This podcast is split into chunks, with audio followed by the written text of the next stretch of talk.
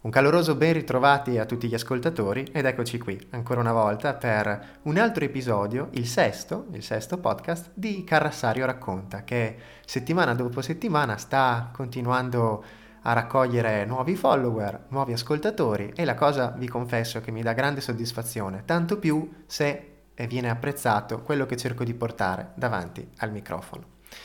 Il tema, il focus del podcast della puntata odierna è un tentativo, un mio tentativo, di far confluire delle domande che mi sono state poste da alcuni amici recentemente e dei temi che credo dobbiamo tenere sempre a mente per mantenere la nostra mente lucida e i piedi saldamente a terra. Veniamo alle domande. Allora, nelle ultime settimane dei cari amici mi hanno chiesto, sapendo la mia passione per la letteratura, quali differenze tangibili, concrete si possono apprezzare pagina dopo pagina per poter capire la differenza tra letteratura americana e letteratura italiana. Ora io non sono propriamente un addetto ai lavori, ma da appassionato vi posso garantire che questo spalancherebbe le parentesi per qualcosa di molto più duraturo rispetto ai miei canonici podcast, ma cercherò di venire loro in soccorso. L'altro invece è un tema che credo dobbiamo tutti quanti mm, portare costantemente a memoria, per evitare di affannarci e di non riprenderci più dalle quotidianità, che possono essere il lavoro, che possono essere i pensieri, che possono essere di qualsiasi natura, economica, amorosa e quant'altro. L'uomo moderno non pensa più come un tempo al tema e al concetto della morte, del, pra- del trapasso L'uomo moderno pensa di essere superiore a qualsiasi di queste cose e progetta continuamente sentendosi sicuro. Tuttavia il Covid probabilmente ha smosso un pochettino queste credenze, riportando la gente a porsi dei quesiti. Benissimo, io oggi allora, e ho qui una copia proprio davanti a me, di cui sono proprietario in maniera estremamente orgogliosa, ho una copia dell'antologia di Spoon River, che fungerà da pretesto ideale per far confluire appunto risposte che voglio dare ai miei amici e i temi di quanto ho appena parlato. Sì, perché l'antologia di Spoon River, che venne scritta da Edgar Lee Master, che fu avvocato, giornalista e eh, per passione anche scrittore, ehm, riporta appunto tutti questi temi. È una raccolta di epitaffi scritti in verso libero quindi si può comprendere come questa opera sia un incrocio tra la prosa e la poesia, in quanto il verso libero non ha né schema metrico né rime.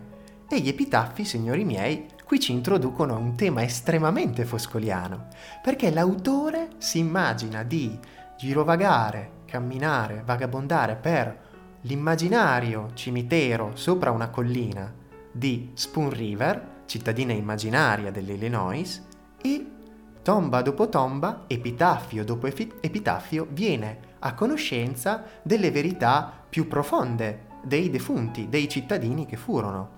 Infatti un epitaffio che cos'è? È un'incisione appunto funebre, però questi sono epitaffi particolari perché vengono eh, esposte brevemente, in genere in una paginetta, le verità, le paure e i segreti di quel cittadino, di quel defunto. Questo, a dire la verità, creò tantissime grane a Edgar Lee Master, tanto che si dovette trasferire dalla sua cittadina di origine perché? Perché sebbene la cittadina fosse immaginaria, tante esperienze, tante vicissitudini che sono raccontate tramite gli epitaffi sono ispirate e tratte da fatti reali. E il fatto è che tante di queste persone erano ancora in vita e si riconobbero nei personaggi fittizi messi nelle pagine dall'autore.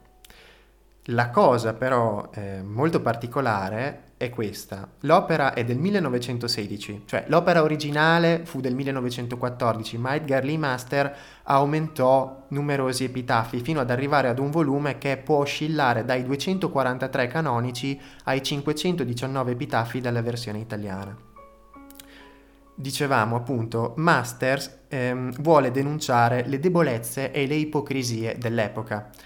L'America del 1916 è un'America comunque ancora profondamente ancorata a dei concetti tradizionalisti e quantomeno bigotti e quindi lui vuole sentirsi libero di poter affrontare queste questioni.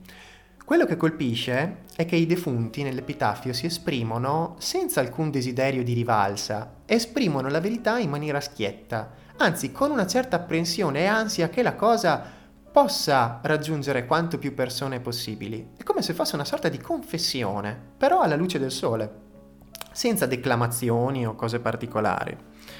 Ci sarebbe veramente tanto da dire sull'antologia di Spoon River, ma ho scelto questo tema anche perché dà la possibilità di capire tante cose su anche la nostra letteratura e qui vengo in soccorso di coloro che mi chiedevano appunto le differenze, no? Dovete sapere che erroneamente si, atti- si attribuisce a Cesare Pavese la traduzione nel 1943 del manoscritto di Edgar Lee Masters.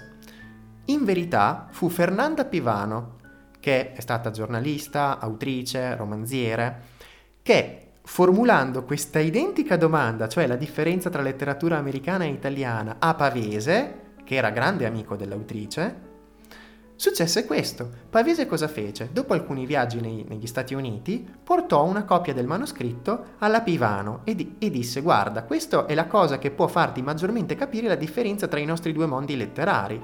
Lei aprì il libro a metà e si innamorò della prima poesia. E cosa fece? Per cercare di capirlo al meglio, cominciò a tradurre pagina dopo pagina, finché non li raccolse in un manoscritto.